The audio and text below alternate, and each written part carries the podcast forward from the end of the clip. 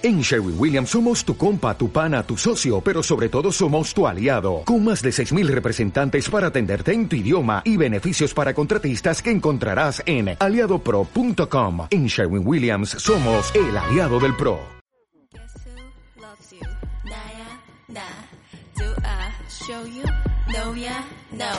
who loves you? 나야 나 Do I show you? No야 no 아직 타임이 아니야 난좀더 가까이 좀 더 가까이 그러다 갑자기 싹 I'ma steal it 맘을 훔쳐 You are gonna love me 결정적인 내 이빨이 드러내는 타입 나와 두 눈이 마주쳐도 Vamos entonces ya a hablar de UFC un poquito. Eh, como sabéis, este sábado, esta noche, se celebra el UFC 278. Hicimos la previa, tiene ese main event entre Kamaru Usman y Leon Edwards, segundo enfrentamiento entre ambos. La verdad es que el otro día estaba leyendo un artículo, ya una vez acabada la previa, el artículo se publicó por la noche, estaba ya subida y todo. Y era un artículo de MMA Fighting, donde hablaban un poquito de lo que era eh, el combate en sí. Y leyéndole, eh, lo que estaban diciendo en ese artículo era básicamente lo mismo que yo había dicho en, en la previa, con algún tecnicismo más, pero el mismo game plan para uno y para otro y incluso hablando de lo del tema de las stands, ¿no? que, que dije de eh, Leon Edwards le conviene estar en el centro de la jaula, no dejar que le presione hacia, hacia afuera Kamaru Usman, esas cositas la- las comenté. Igual os pongo también, seguramente os pondré, os cortaré la, la previa, la pondré unos minutos antes, ahora por la noche, después. Y, mm, y entonces, ¿todo esto a qué viene? Pues simplemente una anécdota, una curiosidad, ¿no? Que al final, gente que estamos aquí delante del micro durante muchos años, igual que como yo, hay muchas otras personas que también lo hacen, y que al final hay gente que eso, coincide tu análisis con el de profesionales que están cobrando por su trabajo. Eh, entonces, a ver, en tema de, de pesaje ya puedo decir que no hay ningún luchador que haya fallado el peso, todos han dado el peso que tenían que dar, por supuesto tanto Usman como Leon Edward han dado las 170 libras. Y esto es una parte que bueno, ya sacaremos del programa de mañana, que solemos antes hablar de los pesos, pues ya no lo vamos a hacer, porque ya lo estamos comentando aquí, que nadie ha fallado el peso y que en el único combate de la división heavyweight que hay aquí en, en UFC, eh, en este evento quiero decir, Martin Tibura ha dado 252,5, mientras que Romanov ha dado, ha dado 239,5. Sigue a esa tendencia a la baja de Romanov. Y probablemente incluso, como bien decían en, en redes sociales, de cortar unas cuantas libras más, que yo no sé si es posible para Romanov, yo creo que sí, eh, podría dar incluso 205. Pero como tiene un set de habilidades, un conjunto de habilidades mm, bastante bueno para la división heavyweight, pues eh, la verdad es que es preferible competir en esta categoría. ¿Por qué digo esto? Porque claro, en la división light heavyweight pues ya te ve ahí wrestlers y tal. Aquí en la división heavyweight hay por supuesto wrestlers, hay grapplers, Martin Tibura es uno de ellos, un buen practicante de Brasil en Jiu-Jitsu. Eh, pero quizás no hay tantos, desde luego, como en las categorías inferiores, ¿no? En este caso estamos hablando de la light heavyweight. Así que por eso es bueno para Romanov el estar en esta categoría. Y a ver, eh, más cositas que por ejemplo tendríamos que comentar sobre UFC. Eh, se hizo, se, se hicieron públicos, los sueldos ya hablamos de ellos la semana pasada en el programa, ¿no? Cuánto había cobrado cada luchador. Pero estaba buscando por aquí, porque lo publiqué el otro día, que la Comisión de California normalmente, aquí está, suele hacer un informe, ¿no? Lo suele pesar a los luchadores en la noche del combate y suele registrar esos pesos para luego hacer la comparativa con lo que han pesado el día anterior y darle una serie de recomendaciones. Decir, oye, pues tú estás muy alto, tú has recuperado tanto, un porcentaje, ¿no? Y eso hay que regularlo, hay que controlarlo, hay que mirarlo, ¿no? Por ejemplo, entre los grandes, digamos, recuperadores de peso del anterior evento del UFC San Diego, eh, encontramos especialmente a Tyson Nan. Tyson Nan, de las 126 que dio en la noche del peso, dio 146 el día posterior, 146,2. Eso quiere decir que recuperó 20 libras. Eso quiere decir también que hubo una variación del 16%, por lo tanto, eh, la Comisión Atlética de California le ha dicho a Tyson Nan que, a no ser que haga ajustes en el tema del peso, la próxima vez que vaya a pedir una licencia para pelear en la división Flyweight, que es la categoría de peso en la que pelea Tyson, eh, le va a decir que no, que no se la da, que no le permite pelear en la división Flyweight a consecuencia de esto. Esto es una recomendación Siempre que estás por encima del 10%, te dan un toquecito, te dicen, oiga usted, se está pasando de las rayas. Hay otros casos, está por ejemplo el caso de Dominic Cruz, dio un 14% por encima, 154 libras. Chito Vera, más o menos lo mismo, 12%, 151,8. Eso quiere decir que están más cerca de la división Lightweight, desde luego, que de la división Bantamweight. Eh, Yusef Zalal, peleó en la división Bantamweight, como bien sabéis, él había estado peleando la Featherweight en 145 y dio 154,6 el día posterior, 14%. Yasmin Jauregui, por para que os hagáis una idea de combate femenino, dio el 14%, eso quiere decir que recuperó en torno a 16 libras con respecto al peso que dio en la báscula. Y Martin Budai, que podéis tener esa duda a lo mejor también, decir, bueno, Martin Budai cumplió ahí en el límite, dio la 266, pues recuperó el 9%, 290 libras. Eso quiere decir que con respecto a Lucas Bresky, en la noche del combate tuvo 50 libras extra de peso. 240 para Lucas Bresky, recuperó apenas 3 y media, lo típico de un poquillo de rehidratarse, meterte la comida y ya está. Y en su caso ni siquiera rehidratarse porque él no necesita el perder peso porque pesa 236 y cumple de sobra con el límite de la división heavyweight. Entonces, pues están ahí esas cositas, ¿no? Esos detallitos que creo que son interesantes, por si acaso eh, os lo he preguntado alguna vez de cuánto recupera un luchador. Mira, ayer también, por ejemplo, escuché una entrevista de Joel Álvarez que le hicieron en Radio Marca Asturias. Joel ha dicho que fuera de entreno, fuera de, digamos, de estar ya intentando prepararse para un training camp, está tranquilamente en las 205 libras. Yo lo había escuchado esto alguna vez, pero él lo confirmó en la entrevista, 93 kilos. 205 libras, eso es división light heavyweight, pero que en condiciones normales está en torno a los 83 aproximadamente, ¿no? Él tiene que dar 70 y algo, me parece que es 70,8 o algo así, creo que, que es la división lightweight. Yo es que me muevo mejor en las libras. Eh, que además no tienes que ir con esos gramos extra, ¿no? Sino que dice, ¿cuántos son? 155 libras, pues 155 libras, ¿no? Y tiene que bajar hasta eso, hasta ese peso pero son 10 kilos menos. Eso son en torno a, estará en torno a la división middleweight aproximadamente ya preparando el camp. Por cierto, ha dicho que pronto, pronto debería haber noticias. Ya había escuchado yo que había tambores de guerra, pero que él tiene una ventana que es para octubre, incluso a lo mejor para pelear también en Nueva York, que eso ya sería noviembre. Él prefiere Abu Dhabi, pero eso de momento todavía hay que verlo, ¿no? A ver cuándo se confirme, está esperando la llamada, como él ha dicho. Eh, entonces, eso respecto a los pesos, había más cositas que os quería comentar. Eh, ya os lo he dicho, hizo unas declaraciones Dana White en una publicación que se llama GQ, es una revista pues un poquito informal, ¿no? Lo que hizo fue responder a preguntas de aficionados y algunos tweets, algunas críticas, lo típico, ¿no? Ya sabéis cómo es, eh, es Dana White. Y mm, en una de las preguntas le hablaron sobre el tema de, los pagos a los luchadores.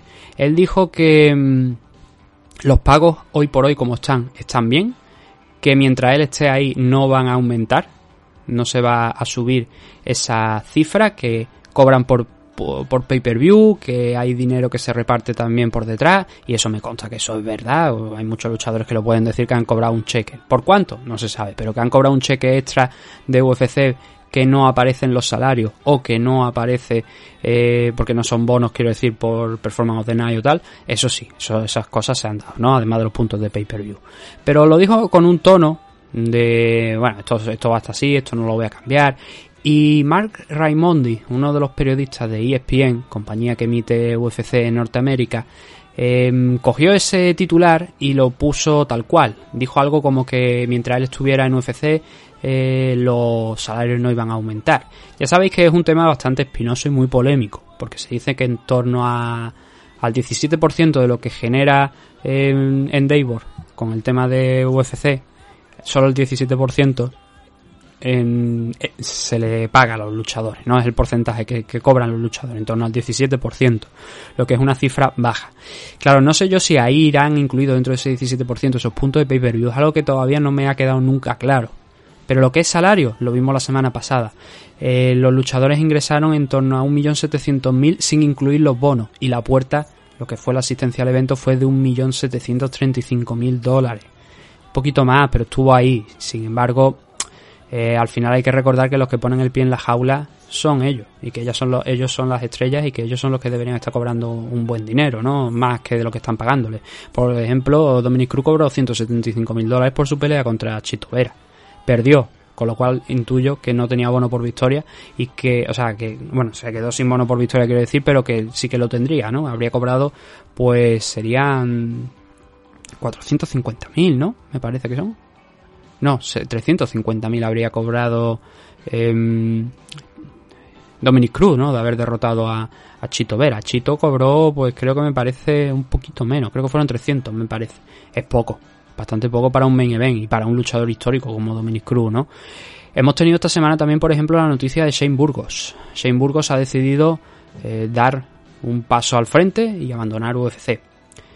Con la promesa de que, bueno, la promesa no, y el contrato estampado, la firma ya, de que en PFL, que es su nuevo destino, va a cobrar lo mismo por un combate que lo que estaba cobrando por varios en UFC, en el actual contrato que tenía. Claro, ha cumplido contrato, ya no tiene eh, un contrato en vigor y ha decidido irse con PFL. Anteriormente ya le habían hecho una oferta hace unos años, cuando cumplió, cumplió su, su anterior contrato con UFC.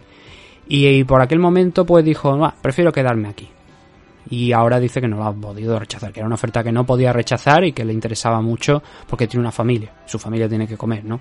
Y como han dicho, pues por ejemplo, en este caso Julia Ávila también, por seguir sacando algunos nombres, Julia Ávila ha dicho que ella considera que el pago por, eh, por pelear en, en UFC que es bueno, pero solamente cuando pelea, y ese es el gran problema, ¿no? Hay muchas veces que se habla también de este aspecto y es que eh, los luchadores no están como empleados dentro de UFC. Y aquí tenemos la prueba. Tengo entendido que en Norteamérica, si tú tienes un trabajo, automáticamente tienes un seguro médico, ¿vale? Eh, si no lo tienes, pues no, no tienes ese, ese seguro. Obviamente, los autónomos no tienen ese seguro médico porque no forman parte de una empresa. La empresa no los cuenta como empleados. Si estás autónomo, no tienes eso. ¿Qué pasa? Que UFC lo que se dice muchas veces es que los luchadores están como autónomos. Sin embargo, se le imponen una serie de condiciones que dices tú, bueno, si yo soy autónomo, ¿por qué, por ejemplo, no puedo poner mis propios sponsors? No, es que UFC tiene estos códigos. Y ahora iremos también con ellos. Entonces es complicado, es una situación difícil. Julia Ávila ha dicho que en el último año ha tenido nueve peleas canceladas, cosa que es cierto, nueve peleas canceladas desde 2021. Por lo tanto, ha tenido que buscarse un segundo empleo que le permita tener ese seguro médico del que os estoy diciendo para eh, cubrir su embarazo. Entonces, claro, eh, ella va en esa línea. Y esta es una de las cosas que han dicho algunos luchadores. Y que Jake Paul, por ejemplo, también, el hermano de Logan Paul, boxeador, ya sabéis, derrotó a Tyron Bully, derrotó también a, Ben Askren. Él lo ha comentado también que una de sus ideas dentro de, de Zufa eh, Zufa es la A ver, Zufa sigue siendo Zufa. ¿Esto qué quiere decir? Que aunque esté eh, bajo la marca de Endeavor, que es la propietaria de UFC, UFC realmente sigue operando bajo lo que es Zufa, que era la compañía que tenía los derechos de UFC. Lo que hicieron los hermanos Fertita fue vender Zufa, ¿vale? Entonces Zufa sigue existiendo, por si alguna vez os habéis planteado, ah, pero Zufa, Endeavor, UFC, Zufa sigue siendo la propietaria de UFC, pero Zufa es de Endeavor, es propiedad de, de ellos. Entonces una de las ideas de Jake Paul es que los luchadores tienen que tener un seguro médico. Y de hecho hay algunas comisiones donde incluso están yendo un poquito más allá. Creo que California era una de ellas. Quieren establecer una pensión obligatoria o intentarlo para cuando los luchadores se retiran pues puedan tener una serie de eh, como aquí por ejemplo, ¿no? El sistema de pensiones, pues para que tengan una ganancia mínima por los años en los que han estado compitiendo como profesionales. Eso también se está intentando hacer, pero una de, las cosas más claras es lo del seguro médico. Es lo que insiste eh, Jake Paul, el que se le considere em, empleados también a los luchadores. Que, repito, a día de hoy no se les considera. Y esa es también una de las cosas que se comenta en la ya afamada denuncia demanda que han puesto muchos luchadores, entre ellos, por ejemplo, Nate Warry, eh, Kun Le también estaba en esa denuncia, creo que John Fitch también andaba por ahí y otros muchos. Esta es una denuncia ya, una demanda que es de hace unos cuantos años y que sigue todavía ahí mmm, los abogados y estos luchadores trabajando porque al final se les dé la razón. Es una demanda más que nada, sobre todo puesta contra el monopolio ¿no? que supone UFC, pero que toca varios aspectos de estos también de los que estamos comentando en el día de hoy. Incluso Nick Quarry esta semana ha puesto un tuit bastante revelador en el que gracias a la demanda que han ido eh, desarrollando contra UFC, que lo que quieren hacer es, ya digo, una demanda principalmente por contra el monopolio de la compañía y que se extiende a todo luchador que haya peleado en, creo que me parece que eran, no en los últimos 10 años, sino, ahora no lo tengo en mente, pero era durante una década aproximadamente, me parece que era hasta el año 2016, que creo que es cuando se impone esta, esta demanda. Eh, Eso quiere decir que cualquier luchador que haya peleado entre esos años puede unirse a la demanda, ¿eh? También, que está mirándose a ver si se hace algo grupal. Le tienen que conceder esa, esa categoría, ¿no? Para que sea una demanda pues, más abierta. Eh, el caso es que Nick Quarry ha dicho que mm, han descubierto, gracias a, esa demanda, que existen varios managers que enviaban correos a UFC diciendo que sus luchadores cogerían determinadas peleas por menos dinero. A cambio de que UFC pues le garantizara también una forma más sencilla de trabajar con ellos, ¿no? Que dijeran, bueno, pues mira, me trae este luchador, pues eh, si este luchador cobra menos dinero, pues a lo mejor puedo meter otro luchador y tal. Y al final, muchos de esos managers sabemos quiénes son. Hay varios ahí que están trabajando codo con codo con eh, UFC. Nombre, a ver, Alías de la Cid, hoy leía un tuit que decía que tenía 250 luchadores bajo su mm, compañía, bajo Dominance MMA. Claro, no solamente es Ali, hay más gente metida en Dominance, ¿eh? Y no solamente luchadores de UFC, hay luchadores de PFL, de Bellator, de otras compañías, ¿no? De hecho, eh, Ali es el hombre que lleva la carrera de Joel Álvarez. Creo que es un buen manager.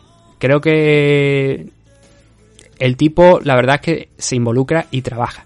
No sé si será de ese tipo de manager que a lo mejor ha dicho que sus luchadores cobrarían, estarían dispuestos a aceptar menos dinero sin informar, por supuesto, al luchador, ¿eh? que es lo grave de esto, que no se informaba al luchador, con el fin de obtener el visto bueno de, UFC o caerle en gracia. Mm, no lo sé, pero sí que es verdad que hay algunos de estos managers que nunca hablan mal de UFC, y eso también es un, algo significativo. Siguiendo con lo del tema que estábamos hablando de los salarios, había unas declaraciones de Francis Engano también de esta semana. Vamos a acabar con estos dos nombres que os voy a dar. El primero de ellos, Francis Engano, que dijo que el salario de UFC, que, a ver, por lo menos es lo que exige es que le permitan lo, el tema de, los sponsors. Él, Francis Engano, ha hablado de un mínimo de dos, que por lo menos nos permitan dos sponsors dentro de, de la jaula, ¿no? En los pantalones. Yo creo que debería ser lo normal. Es verdad que a los luchadores que están empezando quizás a lo mejor, eh, por ejemplo, Josh Quinlan, ¿no? Que peleó la semana pasada y creo que cobró, me parece que fue 10.000 dólares por, por pelear, 10.000 dólares por ganar. A lo mejor ese 10-10 a él le viene bien, porque dice, ah, pues yo tengo dificultad a lo mejor para conseguir un sponsor eh, y si no me pagaran de esa manera a lo mejor no llego a ese mínimo. Más luego el dinero por supuesto de Binan, que esto no solamente se queda ahí, que estamos hablando de los salarios, pero el sueldo de Binan, del sponsor, eso también hay que añadirse, ¿no? Por supuesto. Pero no, no es muy alto para los luchadores que están empezando, pero a lo mejor a alguno le conviene. Pero a los que no. Y a los que como Francis Engano les pagan, como él había dicho, un millón por ejemplo en una compañía de cripto por ser sponsor suyo. Ha perdido ese dinero. Eso son ganancias que deja de sumar. Y encima UFC le pagó en su último combate 600 mil dólares. Pues él podría estar sumando más dinero por sponsor también. Y sin embargo UFC no se lo permite. Porque han impuesto lo del tema del uniforme. Como bien ha dicho Francis Engano, al final lo del tema del uniforme, aunque ellos consigan una parte de, del dinero porque les pagan unos mínimos, ¿no? Por, por tema de el número de peleas que lleven dentro de la compañía, pero eso no suma al final lo que te puede llevar por sponsor si eres un campeón de UFC ni mucho menos. Por eso hay muchos luchadores, como es el caso de Shane Burgos, que se marchan a, a PFL. Porque allí van a cobrar, a lo mejor incluso como estamos viendo, más, pero además le van a permitir los sponsors, por lo que se van a llevar todavía más dinero. Quien dice PFL dice Bellator también. Bellator alguna vez recién, o sea, en alguno de los eventos recientes salió también lo que se estaba cobrando y no es mucho, vale, no es mucho tampoco, pero te dejan los sponsors. Al menos lo que no cobras por un lado, que debería ser más alto, insisto. Pero Bellator tampoco es una empresa a nivel... Es a nivel mundial, sí, pero no tiene la relevancia. Entendedme lo que quiero decir, no tiene la relevancia que tiene UFC, ¿no? Pero al menos ellos sí que te permiten los sponsors. Y no hay problema ninguno para ello. De hecho, PFL también tiene una especie de uniforme, pero bueno, ellos te permiten ahí llevar tus cositas, ¿no? Y hacer tus cosas. Eh, entonces, la situación, ya digo, salió de un titular, de ese titular, y se ha ido aumentando la pelotera. Dana White ha ido a uno de esos eh, periodistas con los que le gusta hablar porque sabe que tampoco le hacen preguntas muy complicadas y, no se mojan mucho y les sirve para hacer una, eh, digamos, eh, una nota de prensa, pero hablada en forma de entrevista. Y ese periodista fue Kevin Yall, ¿no? Un periodista que lleva muchos años escribiendo en diversos medios, en concreto ahora lo suelo leer en Yahoo, no sé si escribe ahora mismo en algún lado más, pero en Yahoo sí que sí que escribe Kevin Yall y entonces estuvo hablando de eso, llamó de todo a Mark Raimondi, dijo que y confesó de hecho que no había leído el artículo, que solamente había leído el titular y que sí que no hacía bien su trabajo, que si no sé qué, que si no sé cuánto, ya podéis eh, imaginar la retaíla. Dana White, que por cierto, cuando eh, aquel año, primer año de la pandemia, UFC sacó un vídeo en el que, para sus cojones, porque no se puede definir de otra manera, pues Dana White eh, iban señalando ahí en el vídeo la, grandeza de Dana White, de cómo había eh, conseguido, entre comillas, derrotar a la pandemia, ¿no? Haciendo eventos de MMA y tal, y directamente ponían la cara y la foto y el nombre de diversos periodistas y lo iban señalando como diciendo, es que tú has rajado de, de esto, tú estás criticando UFC por hacer eventos, tal, cuando la mayoría lo único que hacían era cuestionar cómo de seguro era los... Eh, los protocolos ¿no? de, contra el COVID que llevaba UFC, que de hecho ya vimos que en muchas ocasiones pues no estaban siendo lo suficientemente buenos. Se intentaba, pero siempre se colaba algo, ¿no? Pero eso señaló directamente a periodistas, con nombres y, e imágenes, ¿no? Y rostro y tal poco eh, de la España más antigua, ¿no? de la que hace 50 o 60 años, ¿no? La buena censura. Eh, entonces, mmm, cositas de Dana White, ¿no? Eh, es una realidad que hay que aumentar los sueldos y que ese tema del sponsor yo creo que podría ser una cosa a tratar. Mínimo de dos sponsors, como dice Francis Engano, hay sitio en, la ropa, hay sitio en los pantalones y además es que UFC está cobrando un pedazo de sponsor que bueno, eh, vamos a ver, Crypto es una empresa que es la que sponsoriza, por, por ejemplo, la camiseta, que lo veis bien, eh, también la jaula, pero cripto eh, recientemente ha empezado a despedir a gente porque las cosas en las criptomonedas pues ya no están yendo todo lo bien que solían ir hace cosa de uno o dos años, ¿no? El Bitcoin está bajando, ha pasado de estar el año pasado creo que eran 32.000 o así en estas fechas, a estar ahora mismo en 21 y rozando incluso por debajo de los 20 eh, en alguna ocasión, así que las cosas no están yendo lo suficientemente bien, han cambiado también la forma de minar Bitcoin u otras monedas y y claro, ya pues Cristo también está experimentando algunas pérdidas o por lo menos está dejando ir algunos empleados, está despidiendo, que es como hay que decirlo, algunos empleados, ¿no? Pero UFC cobra por Cristo. ¿Los luchadores cobran por Cristo? Bueno, pues en este pay-per-view, como bien sabéis, hay esos bonos por Cristo, donde se le dan 30, 20, 10 a los tres luchadores que elija la afición. En Bitcoin, ¿eh? Así que Francis Engano es uno de los que eh, cogió un bono con, cuando creo que fue la pelea de Cyril Gané y lo que pasó es que, claro, eso se devaluó de golpe y porrazo, me parece que fue a, la semana y dice, puta, como no lo haya vendido te ha quedado con la mitad del dinero que te han pagado del sponsor, ¿no? Esas son las críticas. Luego hay una última crítica que ha sido feroz. Al final sí vamos a hacer un programa de una hora, pues estamos sobre 40 minutos, pero creo que esto es un tema interesante. Eh, no sé si estaréis de acuerdo conmigo, pero estamos haciendo este pequeño resumen ¿no? de declaraciones. Hay unas últimas declaraciones de Luke Rockhold que pelea esta noche en UFC 178 contra Paulo Costa y preparando las coronas de flores porque creo que le va a arrancar la cabeza. Y a mí me parece que Luke Rockhold sabe que esta noche eh, probablemente pierda y que ya está un poquito de vuelta de todo. Y él ha criticado eso. Ha dicho que es imposible, que con lo que está ganando ahora mismo UFC que no lo comenté la semana pasada, porque iba a sacar un audio, creo que fue la semana pasada o la anterior, en la que iba a hablar de, de tema de, por ejemplo, venta de derechos internacionales y tal. Se dijo que en el segundo, la segunda parte de este, eh, bueno, en la segunda parte, en el tercio, cuarto de, en el segundo de este año, eh, se había ganado 340 millones, creo que era, en tema de la sección deportiva de Endeavor, eso quiere decir UFC, eh, con venta de derechos, otras cositas más que se puedan hacer y tal, ¿no? Pero una parte especial, eh, especialmente importante es por los temas de los derechos de, de televisión, donde por ejemplo en el Reino Unido han pasado de cobrar en torno a 7, 8 millones a subirlo al doble. Aquí en España me manda una cifra, que no la voy a revelar, pero aquí también me han dicho que se ha incluso cuadruplicado lo que era la cifra eh, en la que anteriormente se había pagado por los derechos. Ha aumentado bastante. No sé si será cuadruplicado o incluso hasta más, porque sabiendo lo que han pagado en el Reino Unido, pues la verdad es que la cifra que a mí me digo yo, coño, allí en el Reino Unido se han duplicado, pero se han ido hasta los 15, ¿no? Hasta los 15, 20. Aquí no sé si, si, si esa cifra sería real o no. Es de alguien que, que está bien metido dentro del tema de la televisión pero no la voy a revelar, la cifra. Y, y claro, eh, decía Luz Rojo que, oye, como si se está cobrando esto, no se aumentan también los, los bonos de la noche, ¿no?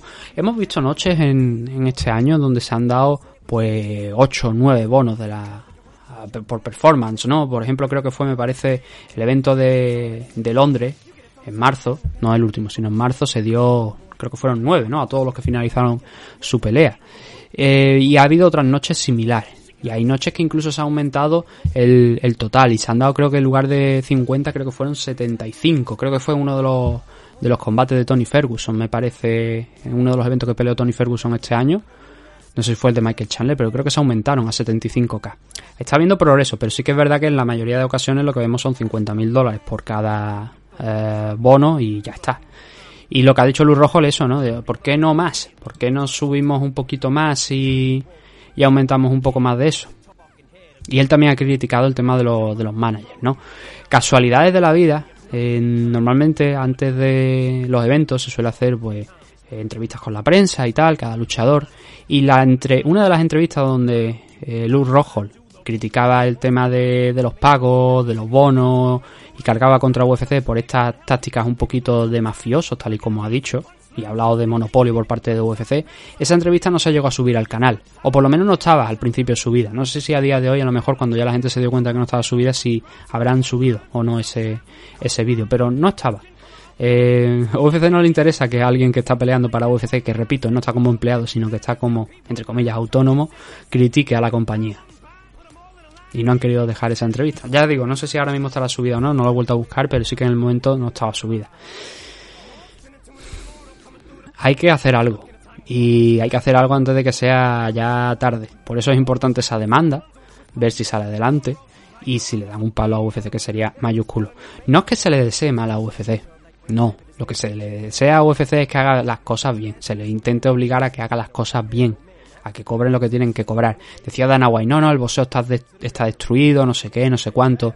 A ver, es verdad que eh, los boxeadores, eh, digamos, entre comillas, mmm, que están en el midcard o en la zona baja o que están empezando, no van a cobrar lo mismo que un Anthony Joshua o que un Usyk, que creo que además me parece que el combate de boxeo que van a tener ambos es hoy, ni un Deontay Wilder o un Tyson Fury, no, no van a cobrar lo que cobran eso, ni Floyd Mayweather, ni nada de esto, no van a cobrar eso, es tontería.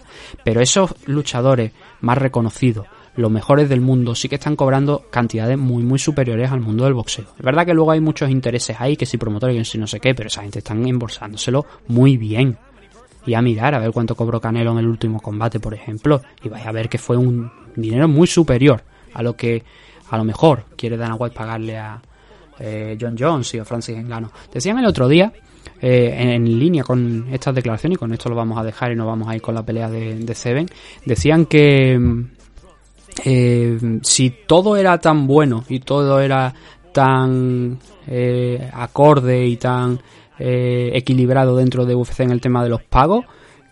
Vamos a coger, como decía un, periodista, el John Jones contra Francis Engano, vamos a ponerlo esa posibilidad ahí, y vámonos a diferentes promotores, boxeo, de lo que sea, y vamos a decir cuánto dinero están dispuestos a pagar por ese combate a cada luchador.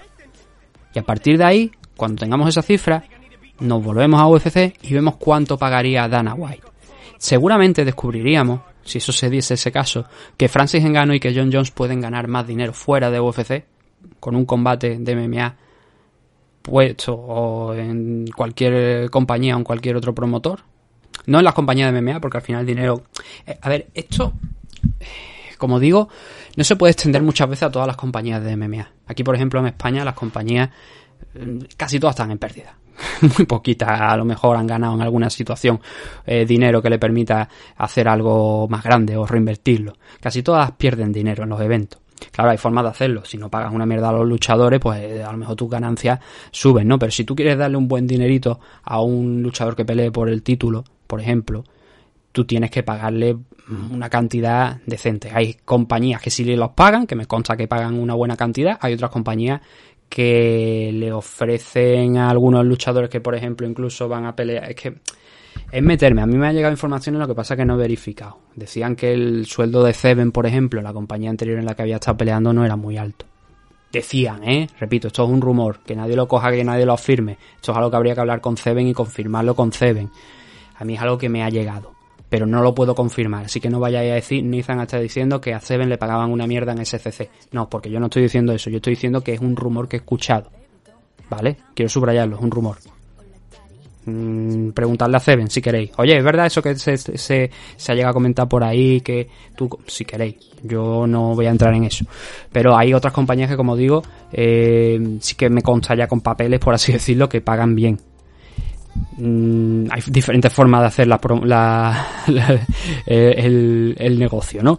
Em, pero eso, la idea era esa, coger el John Jones contra Francis Engano, llevártelo afuera y comprobar cuánto pagarían fuera. Seguramente sería más que, que en UFC. Y es entonces ahí donde tendríamos el problema y donde diríamos, pues UFC con lo que está ganando, con lo que está generando a lo largo de un año, que a John Jones, luchador histórico, probablemente uno de los mejores de la historia. Y si acaso ahora no se le considera a lo mejor uno de los mejores de la historia, que creo que en términos de habilidades sí que lo, lo es, es por el tema de todos los incidentes que ha tenido, pero especialmente los de dopaje, ¿no? Porque que tú estrelles un coche fuera, que tú seas un douchebag, que tú te metas tus rayitas de coca y tengas un accidente con, con una mujer embarazada en el, eh, por un choque de coche y tal, eso son cosas que ocurren fuera de la jaula. Pero los temas de dopaje, eso ya sí que influyen dentro de la actuación, ¿no? Y, a lo mejor pues limita un poquito, ¿no? Esa opinión de quién es el mejor luchador de la historia, John Jones, eh, Anderson Silva, eh, eh, Fedor Melianenko, no sé qué, ahí ya, ya depende, ¿no? el tema es ese. Y ahí es donde nosotros ya lo vamos a dejar y porque creo que nos hemos tendido demasiado, hemos estado en torno a media hora con este tema. He dejado bien clara mi opinión, os he comentado las declaraciones de todos estos luchadores que han venido haciéndolo durante esta semana. Y ahora os toca a vosotros sacar conclusiones sobre, sobre este aspecto.